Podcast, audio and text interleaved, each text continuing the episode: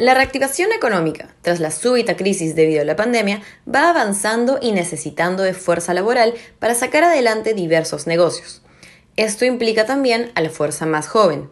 Según el INEI, en junio de este año, la población ocupada joven menor de 25 años aumentó en 71.7% con relación al mismo mes del 2020.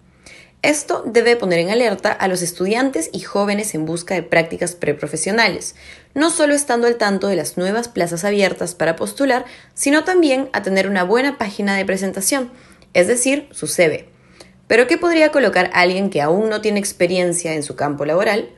Un informe de Creana, plataforma de educación online, brinda algunas pautas para ello. 1. Información personal.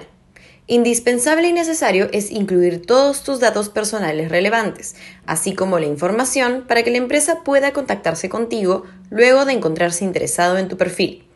Incluye tu nombre completo, fecha de nacimiento, teléfono celular y correo electrónico. 2. Perfil profesional. Si es que tienes experiencia previa, haz un breve resumen sobre quién eres a nivel profesional. Incluye tu trayectoria, así sea breve, pero sobre todo coloca tus objetivos profesionales, tus habilidades, fortalezas y áreas que te interesan en el sector. 3. Formación académica. Al no contar aún con experiencia, resulta pertinente incluir únicamente tus estudios técnicos o universitarios en adelante. Recuerda incluir qué estudios realizaste, el nombre de la institución y el periodo de tiempo. También puedes agregar tus logros académicos relevantes para el puesto al que postulas. 4. Experiencia profesional.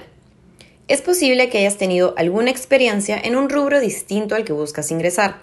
Puedes tomar en cuenta cualquier trabajo que hayas tenido a lo largo de tu vida e indica qué habilidades lograste desarrollar, así como competencias útiles para el puesto al que postulas. 5. Cursos y talleres. Si en tu formación académica llevaste cursos o talleres que puedan complementar tu currículum para prácticas profesionales, será positivo incluirlos. Esto demostrará tu interés por prepararte para el mundo laboral, así como tu deseo de seguir aprendiendo. Recuerda incluir el nombre del curso, el tema, cuándo lo tomaste, su duración y modalidad, así como la institución que lo impartió.